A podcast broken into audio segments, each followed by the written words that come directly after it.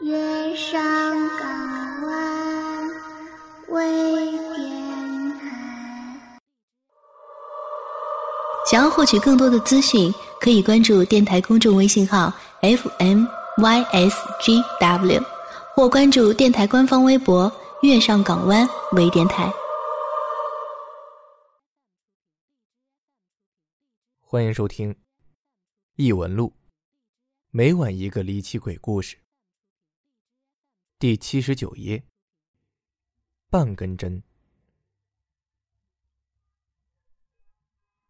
可能是台风的缘故，原本火热的八月也凉爽起来。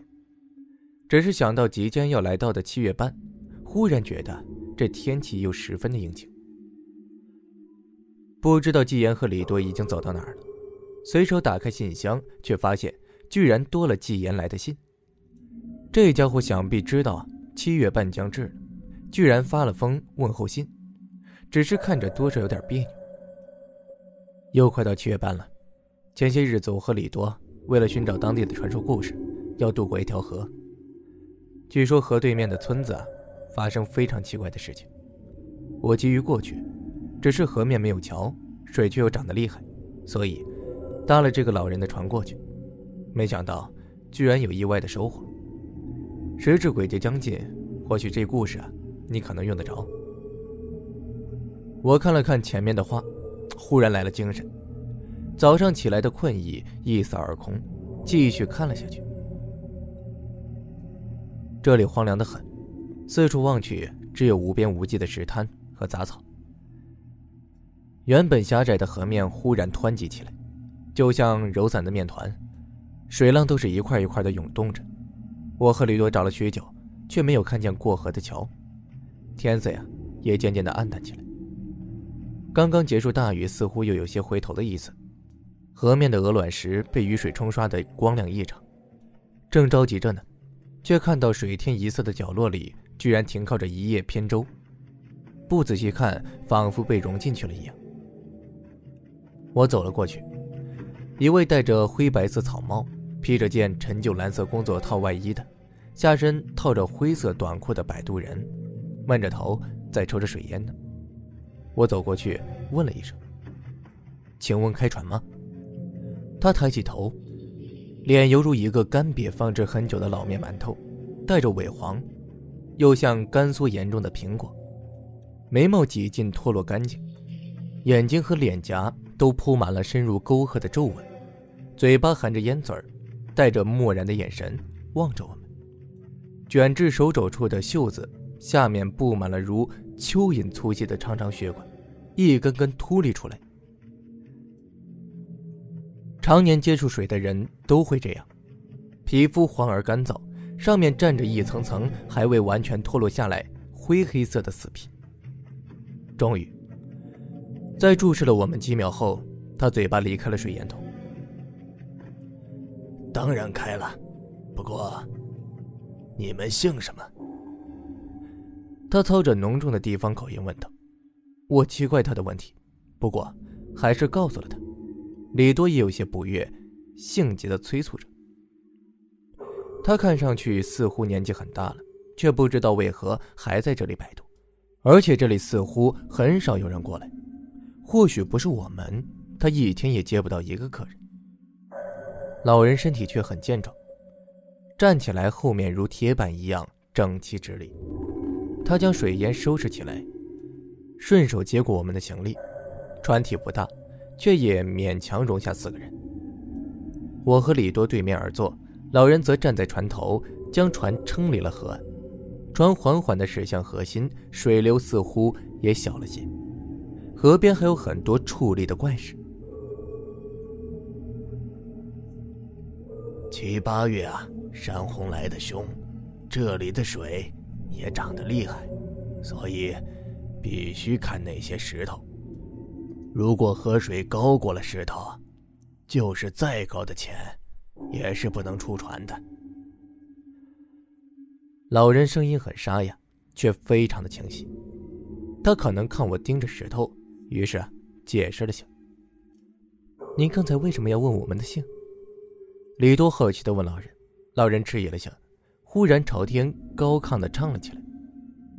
歌声从四周的山壁反射回来，在耳朵边上环绕开。老人唱完，这才低头对我们说道：“我是住在河对面的船工，这一带有规矩，出船定带一根针，回船不载陈姓人。”哦，不载陈姓人，是因为“陈陈”是谐音吧？可是为什么要带一根针呢？我好奇的问。让我给你讲个故事吧，告诉你为什么要带一根针。老者抬起头望望阴迷的天空。这一带啊，地势不好，加上非常的荒凉，所以也就没去修桥，自然就多了我们这样的摆渡人。以前河对面的村子还算是热闹，大家要出去赶集、看戏。采买货物，都得靠我们船工双手摇过去。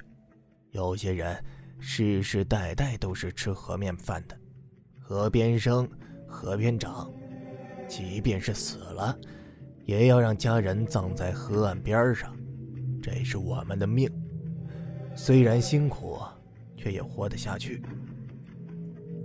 出船人水性都好，这是当然的。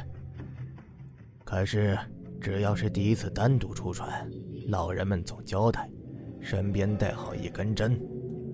我们问为什么，他们总是叹气摇头不语。我第一次单独出去，也很喜欢，只是对这根针有些看不大起。可是，既然长辈说了，自然点头称是，便将这针别在裤腰带里。时间长了，自然也就忘却了。直到有一天，也是这样的日子。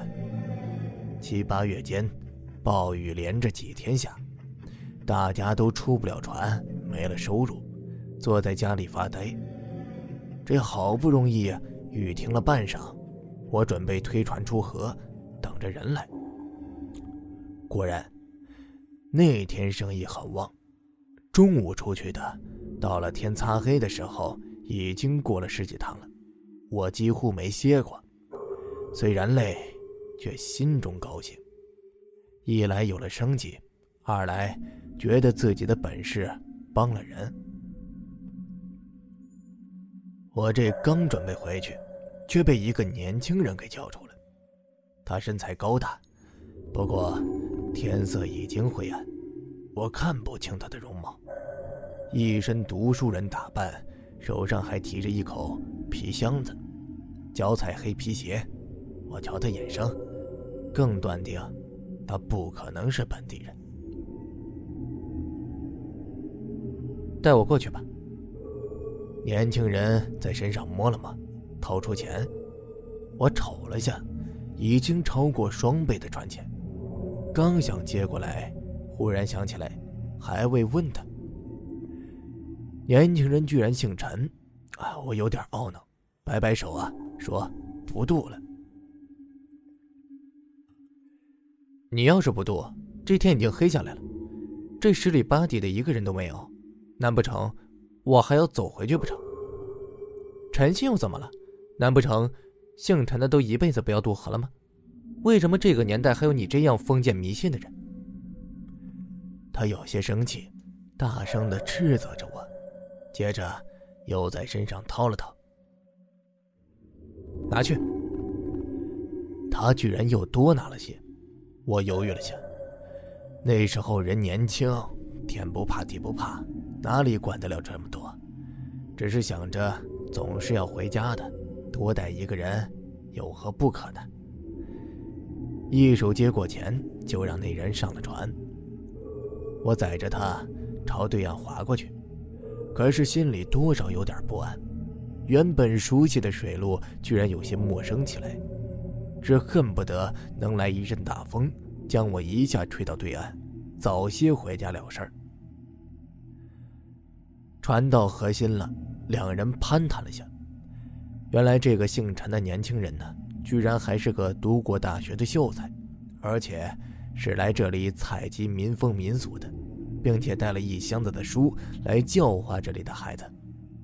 听了他这话呀，我也忍不住对他敬佩起来。可是没想到，离岸还有几里的时候，真的开始下雨了，雨是来的非常大，不消片刻，我的船里也灌满水了，风也吹得厉害。只是不把我朝岸边吹，而是往河心吹，我顿时慌了手脚。年纪轻，从来没有遇见过这样的事情。船家，现在怎么办呢？年轻人大声的喊道，可是这口齿不清，含含糊糊的，估计是雨水冲进了嘴巴里。你抓牢船，我想办法。我叮嘱他，心中却忍不住恐惧起来。虽然撑船时间不长，但知道这样的风雨下，一旦船撞到了凸起的石洞，我们必定要落河。别说这秀才了，就是我也不见得能游出来。果然，还没等我说完呢，船就翻了过来。我和年轻人都落进水里，水流重重的拍在我身上，肉疼的厉害，嘴巴、鼻孔都灌满了水。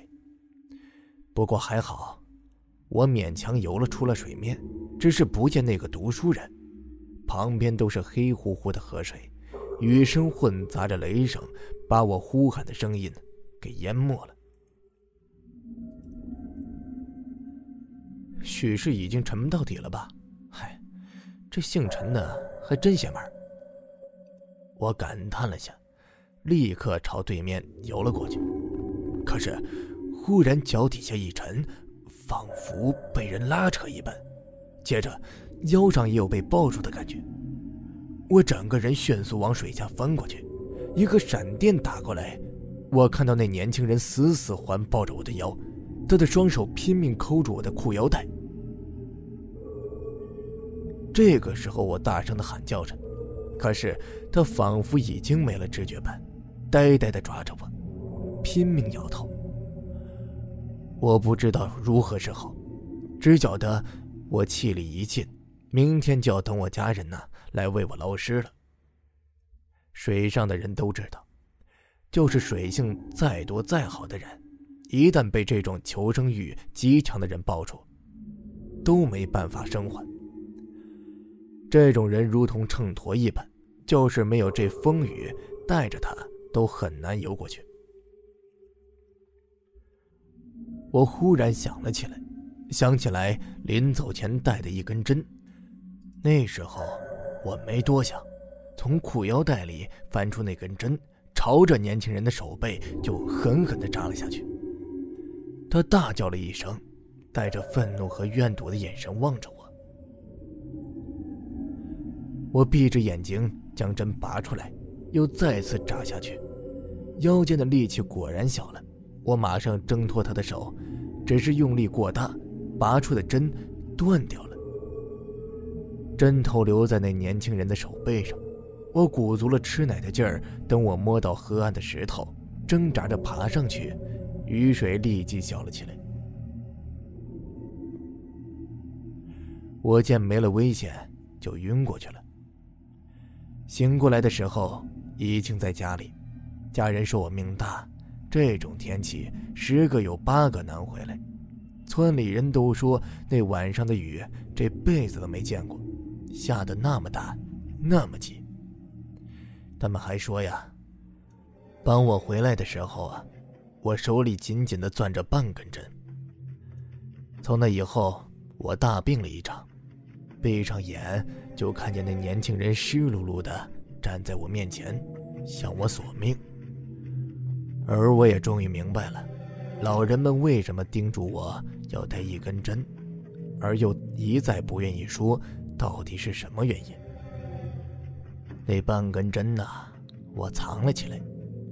这件事儿没告诉过别人，只是向我父亲说了说。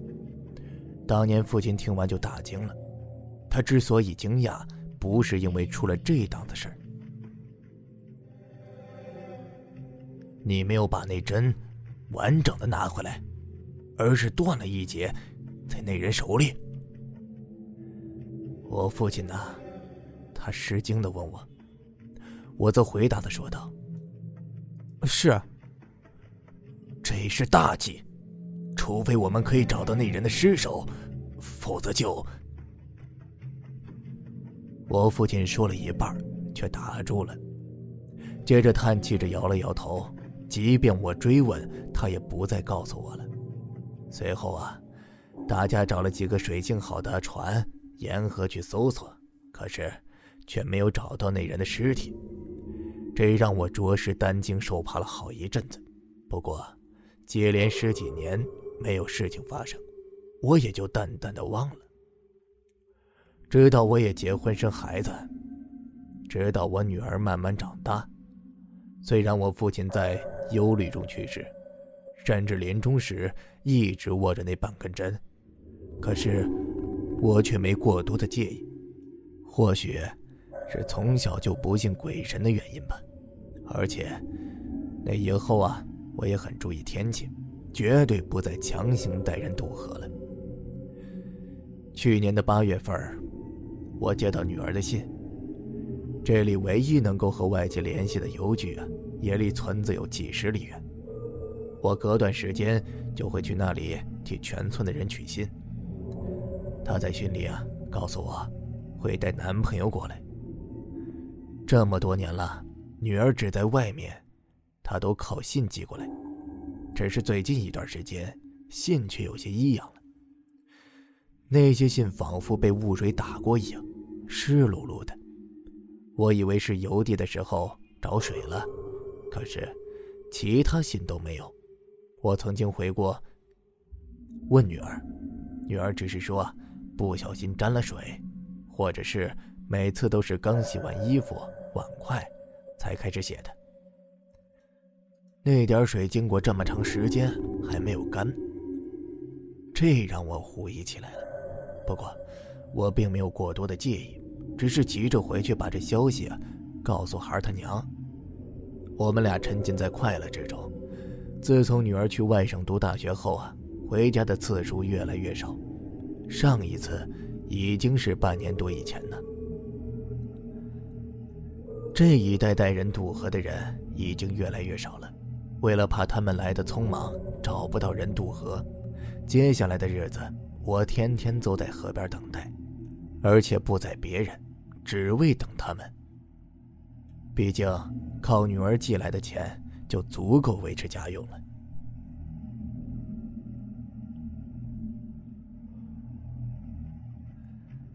接连等了十几天，一直到七月半的那天晚上。那天我原本不愿意出去的，行船的人忌讳鬼节，尤其是河底冤魂多，于是。刚到天擦黑，我便打算呢，乘船回去了。这刚起身，却看见远处走来两个人，一个年轻女的和一位高个子男人，两人的手紧紧的牵在一块儿。那女的呀，自然是我女儿。可是，当我看到那男人，却吓了一跳。我不知道为什么想起几十年前那个书生样子的年轻人。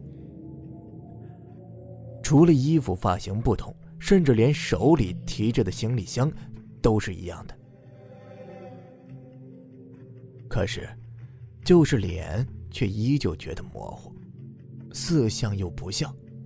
我暗自咬了咬舌尖，告诉自己：天底下哪有如此怪异之事？全当是自己啊老眼昏花所致的。未来女婿对我很尊重，女儿也热情的向我介绍。原来，这个男的是女儿大学同学，比女儿高上一届。女儿的工作也是他帮忙介绍的。我自然对这个女婿啊非常的喜欢。看着天色已晚，便不再多聊，让两人上船了。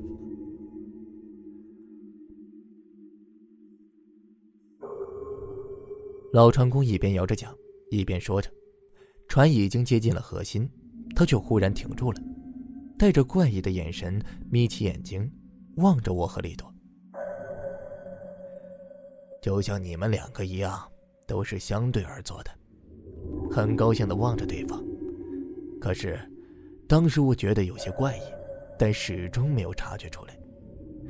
这事儿本来对在船上讨了二十多年生计的人来说，应该是很容易想到的，可能是当时过于高兴，却忽视了。他长叹了一口气，将草帽压了下来，我看不到他的眼睛。那一天呢，还有个一同撑船的同村人，他的船也载了两个姑娘，是村子里的，说是到河边烧钱，刚回来。他的船经过我旁边的时候，忽然望了望，然后啊，奇怪的说了句话：“好欠的。”然后啊，就划开了。我没在意，只当是一句玩笑话。回到村子里，我婆娘都等齐了，早就做好了一桌子菜，都是时令的海鲜。水上人家大都鱼虾为主，我怕女婿吃不惯，还特地做了一些猪肉和蔬菜。男人随着女儿一起叫爸爸妈妈，我们听着相当的高兴。我也干脆啊，直接就把他当女婿看待了。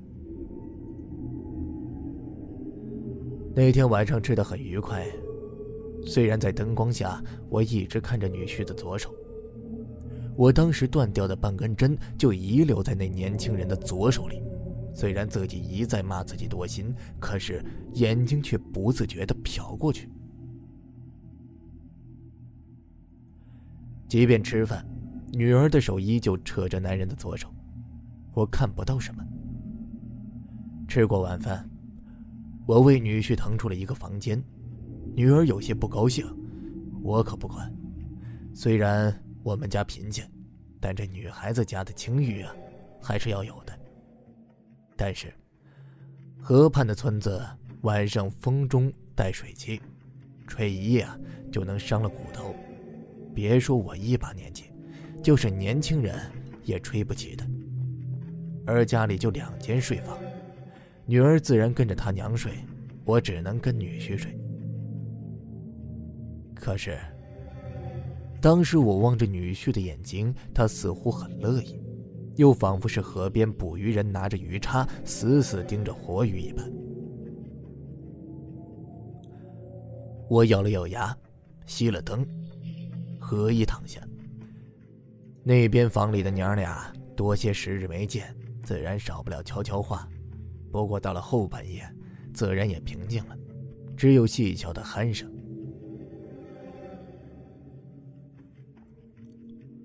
我则昏昏沉沉的睡去，尽做梦了，梦见那个掉进河里的被我用手扎的年轻人。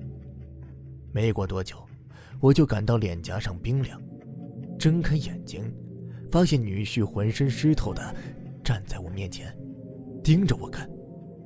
他头发一缕一缕的，正朝下滴着水，光着上身，穿着一条短裤。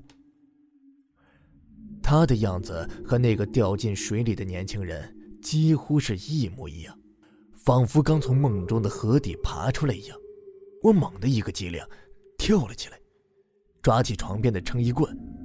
他似乎有些惊讶，然后看了看自己，接着笑了笑：“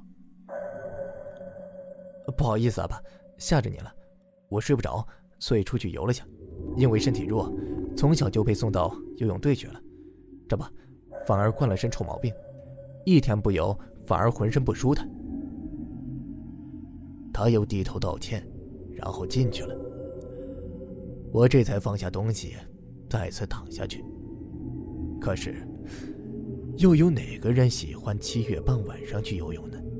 而且，只要不和女儿握着手，他的左手要么藏在身后，要么紧紧的攥着。如果不能看他的手，恐怕我是不会安心的。带着这种想法，我又昏睡过去。女儿告诉我，她会和准女婿啊在这里留一个礼拜。爸。一个礼拜，我们就要赶回去了，时间不多。等以后，我们还会回来看二老的。女儿笑了笑说：“女大不中留，这点我知道。何况这里穷乡僻壤的，总不能让自己女儿走自己的老路吧？”可是想起来，鼻子却又一阵的酸楚，仿佛被人从鼻孔里倒进了江水一般，又苦又辣。这女婿不爱说话，却毕恭毕敬的，我则一天到晚把眼睛挂在他身上。终于，我想到一个看他左手的机会。你喜欢游泳，今天天气不错，河水也暖，要不？我们爷儿俩去游个痛快，还可以比试下嘛。游不过我，我可不答应把闺女嫁给你啊！我开玩笑的打趣道，女婿爽快的答应了。我一定会赢你的。他半眯起眼睛，笑嘻嘻的说道。正午河水最不伤人，我带着他来到了河边一个人也没有。这一带啊。是半山环绕，加上杂草多，太阳照不进来，温度要低很多。我迅速脱光衣服，然后看着他。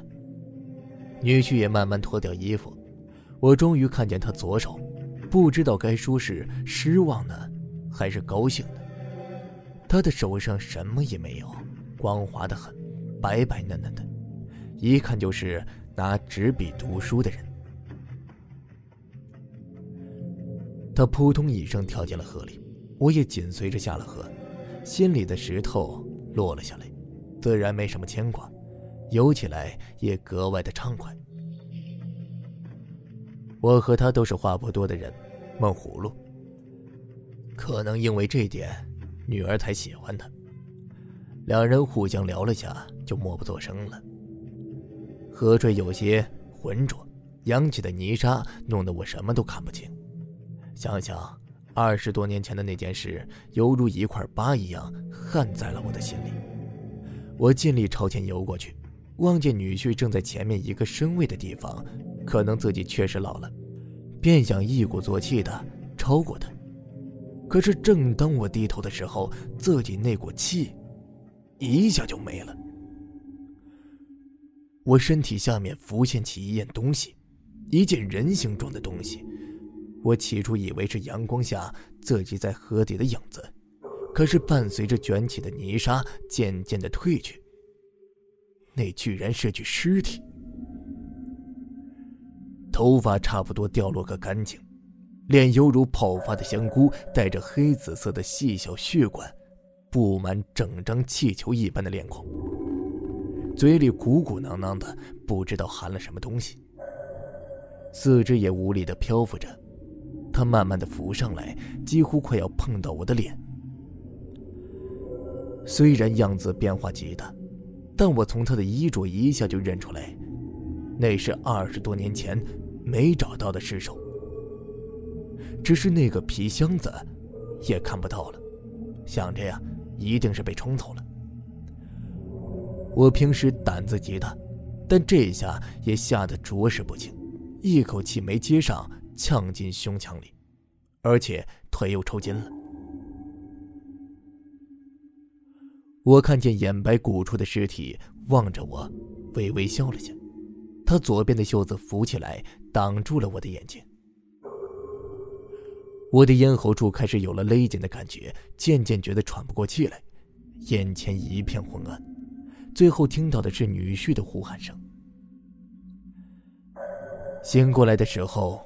周围围了很多人，我已经躺在自家床上。原来女婿把我扛了回来。尸首，那尸首，肺里似乎还有积水，我又大声的呼喊起来，所以啊，剧烈的咳嗽。我婆娘轻轻拍着我的背，捞起来了。旁边的村民告诉我。二十多年的尸体为什么浮不上来？而且还没烂掉。我大声的问道不知道是问自己还是问别人因为我想知道答案否则我会疯掉的。烂没烂不知道不过浮不上来那是自然的。女婿忽然冷冷的说道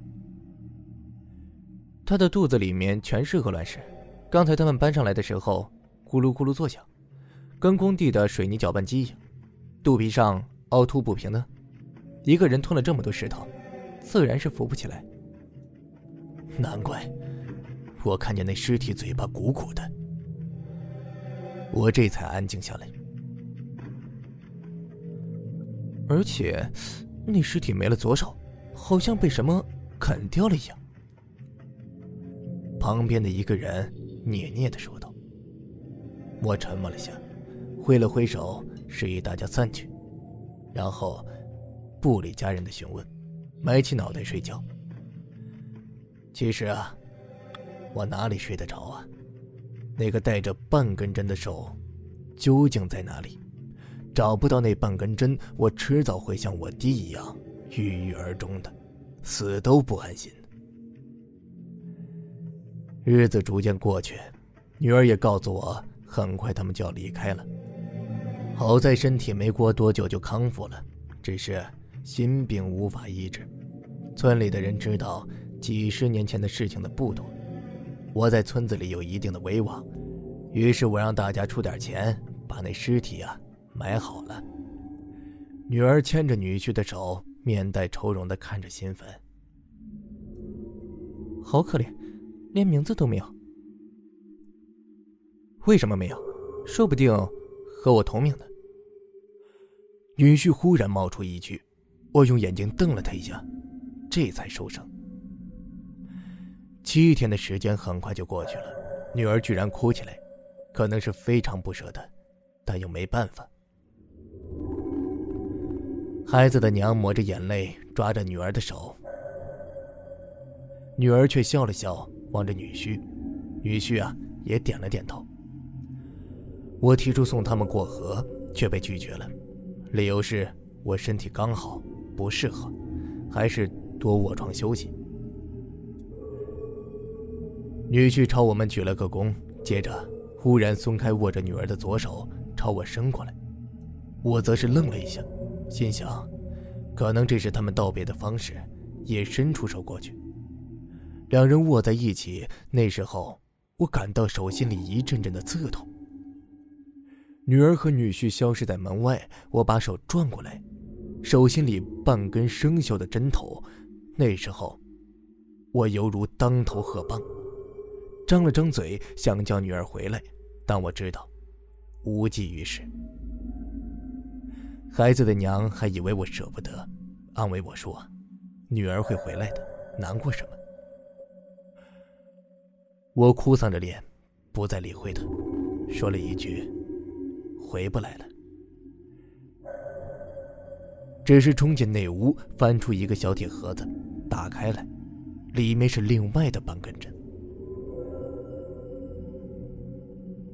两下一重叠，正好是一根。一根完整的针，就是二十年前我带出去的那根。我无力的把盒子放回去，吃力的撑起眼皮，忽然看到墙角里的皮箱子，那个女婿第一天来带着的皮箱子，和那个二十年前的年轻人手里提着的一模一样的皮箱子，只不过前几天他还好好的。可是现在的箱子在往外冒着水，一股股的水流从箱子的细缝里流出来，湿了好大一块地。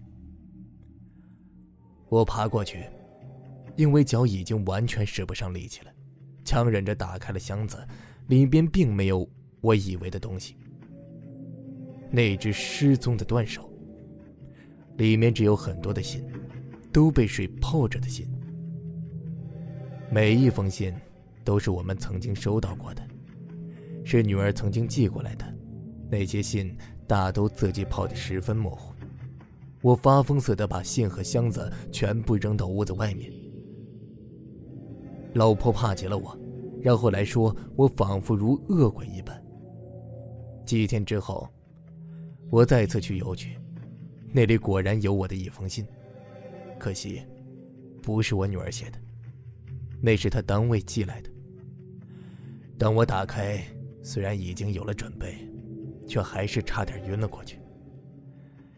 信上面说，女儿两星期前独自去游河，遇到风浪，遭到不测，结果女儿的尸体过很久才被打捞上来。而且最蹊跷的是，女儿被打捞上来的尸体手里紧紧攥着一个断手，一个断掉男人的左手。在场的人都说。那手看起来仿佛浸泡了很多年一样，而这封信也不知道为何许久才到这里。拿着信，在邮局呆坐了半天，我才乘船回家。我甚至不知道该如何告诉家里那位，所以，我决定隐瞒起来，只说女儿出国了。总之，能瞒多久是多久吧。回来的时候，我又遇到了那伙计。这时候我才明白，他那天说太浅了，其实是好奇，为什么我的船上一个大男人，却还没有一个女孩子吃水深。我苦笑了一下，那当然了，当时船上的只是一只断手罢了。船夫终于说完了，船也已经到岸了。我把船桨给他，他却摇摇手。不用了，你们能听我的故事，我就很高兴了。